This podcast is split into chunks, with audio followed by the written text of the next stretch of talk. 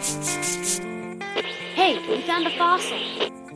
You've tuned into the Stomp Chomp Roar podcast, brought to you by Dinosaur Ranger Anthony.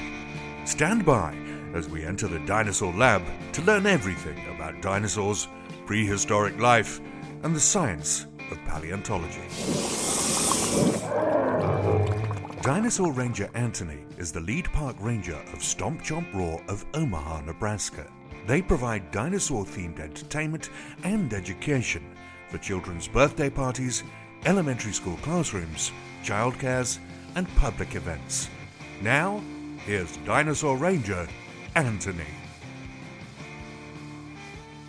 Welcome, everyone, to the first Stomp Chomp Roar podcast. I want to welcome all my junior dinosaur rangers, my dinosaur admirers, and my prehistoric enthusiasts. My name is Dinosaur Ranger Anthony, and I'm alongside my daughter and junior dinosaur ranger Cecilia. Hi, guys.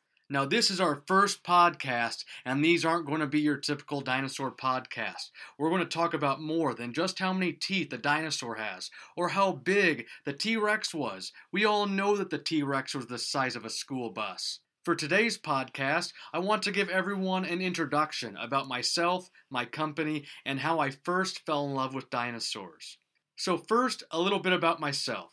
My name is Dinosaur Ranger Anthony, and I am from Omaha, Nebraska. As a kid, I loved playing with Legos. I loved going to Skateland and the Henry Doorly Zoo, and believe it or not, I liked going to school. I was a Norris Lion, a Central Cyclone, and a Millard South Patriot. Go Patriots! Now, Cecilia, she's currently a Central Cyclone. Cecilia, how do you like being at my old stomping grounds? I love Central. It's really fun. Now, after high school, I enrolled at the University of Nebraska at Omaha and I started my broadcasting degree. Ever since the eighth grade at Millard Central Middle School, I knew I wanted to do radio broadcasting. I had taken an industrial tech class, and during that semester, I took a radio module and I fell in love with the microphone and mixing and listening to music. So I knew that I wanted to do radio when I enrolled at the University of Nebraska. But as I started taking classes, I slowly started transitioning more into television. I enjoyed working with the camera and editing the film back in the studio.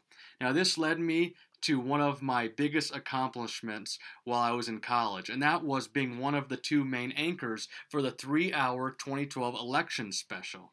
Now, another accomplishment I had while I was in college was being the general manager of MAV Radio, and this was the student run radio station on campus. So, those were the two biggest accomplishments I had during my college career. Now, after graduating with my Bachelor of Science in Communication, I was quickly hired at KMTV as a production assistant where I edited B roll.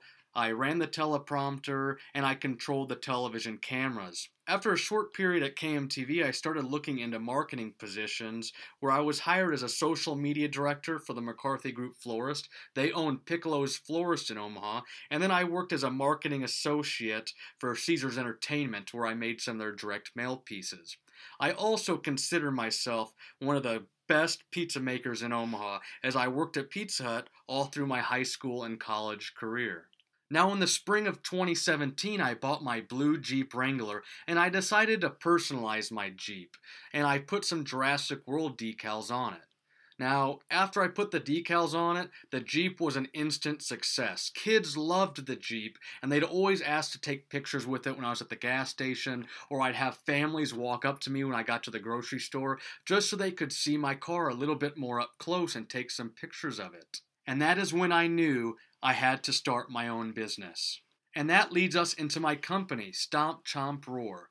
We provide prehistoric themed entertainment and education for children's birthday parties, child cares, schools, and public events. We launched over the summer of 2019, and I started doing birthday parties uh, so that kids could become junior paleontologists. I'd bring everything to the birthday party. I'd pull up in your driveway and set up my uh, all my activities in the driveway or your backyard, the garage, and we do a lot of prehistoric themed activities. We do a dinosaur fossil dig. We have a bunch of games. We feed the T Rex. We feed the Triceratops game. We do a Brachiosaurus relay race. We pin the plate on the Stegosaurus. We do an asteroid toss. Cecilia, what's one of your favorite games at the birthday parties? I really enjoy the Ice Age activity. Yeah, the Ice Age extraction. That is where we we actually put little uh, prehistoric ice age mammals and we put them in giant ice cubes and we let the kids hammer out the mammal out of the ice cube and it's our ice age extraction it's one of the I wasn't expecting this one to be such a hit as it is. Now, at the end of the party, we also do a volcano experiment, and we have a two foot Raptor Rock volcano, that's what we named it, and we let the birthday boy or girl help us mix the ingredients. And we add all those gr- ingredients into the volcano, and we get the volcano to explode for all the kids and parents that are at the birthday party. Now, this year in 2020, we have been very happy uh, with how our business. Uh, was able to overcome uh, the coronavirus. In March, we launched a curbside birthday party where we were still able to uh, bring smiles and joy to the kids of our community. And we brought uh, we brought three activities for the curbsides. We taught kids what a dinosaur actually was. We brought Paleo, which is our baby Spinosaurus, and then we finished off with our volcano experiment as well. Now, as we end the year, we're excited to launch a few more things. We're about ready to start our podcast, like we're recording our first one right now, and we're also going to try doing our Zoom lessons so that we can have more of a reach, have a greater reach across not only the country, but of the world. So that's a little bit about my business, Stomp Chomp Roar. Now, how did I first fall in love with dinosaurs? And I break this up into three points. And the first one is Morrill Hall. You've been there, right, Cecilia? Yes. It's tons of fun. And I can remember my grandma taking me there when I was just a young boy, probably in the early 90s, and seeing how big Archie was. Archie is the largest fossilized mammoth ever found. It was found right here in Nebraska, and that's what makes him our state fossil. So Archie is there. Now, on the second floor, they have a small dinosaur exhibit, and I can remember my grandmother taking me up there. So that's the first thing. Now, the second thing is an exhibit that came through the Durham Museum, and probably in the mid 90s. I can remember my dad taking me there, and it was. Uh, they brought dinosaurs in. They were, you know, animatronic dinosaurs, and there was, you know, light show going on. And I can remember uh, smoke machines going off while you walked through ex- the exhibit, and they were just so big, and I I can still remember it to this day. So that's the second thing, being uh, that exhibit at Durham Museum. Now, the third thing, it's just all the film and media of the 90s.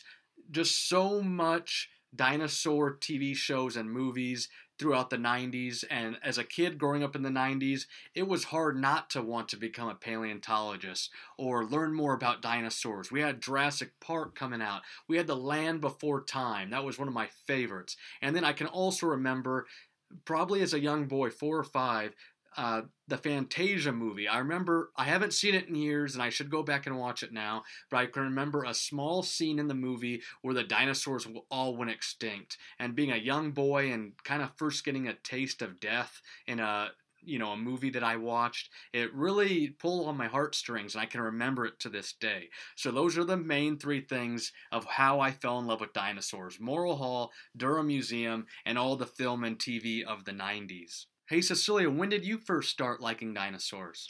A few years ago, we went to a museum in Chicago, and I remember seeing a huge T Rex fossil, and I thought it was amazing. Yeah, that's Sue, and he's one of the most complete T Rex skeletons ever found in the world. And what that means is when the paleontologists were digging up Sue up in South Dakota, they found the majority of his bones that were still in the dirt to this day. A lot of times when paleontologists are digging them up, they only can find about around maybe 20, 30, 40% of the bones still in the ground that actually fossilized. So that is a little bit more about myself, my company, and how I first started liking dinosaurs. Now, again, like I said, our podcasts aren't going to be your typical dinosaur podcast or your typical dinosaur book. We're going to learn more about how many teeth they have, how big they are. We're going to go more into what the dinosaur actually is. We're going to go our next podcast, we're going to talk about the Mesozoic era, go on the whole dinosaur timeline. We're going to go into specific dinosaur families and learn uh, how they are different from each other. What's a sauropod? What's a theropod? And then we're going to dive into actual dinosaur species and start talking about dinosaurs one by one. The T Rex, the Triceratops, the Spinosaurus. Which one's your favorite? I really like the Brachiosaurus. The Brachiosaurus, so big. His teeth were shaped like spoons, and his spoon teeth would literally rake the leaves off of the branches, and he would swallow the vegetation whole. So we are so excited you guys are coming on this journey with us, and I can't wait to do more podcasts in the future. And I just want to thank you guys for tuning in, and we'll see you again next time. See you guys. Bye.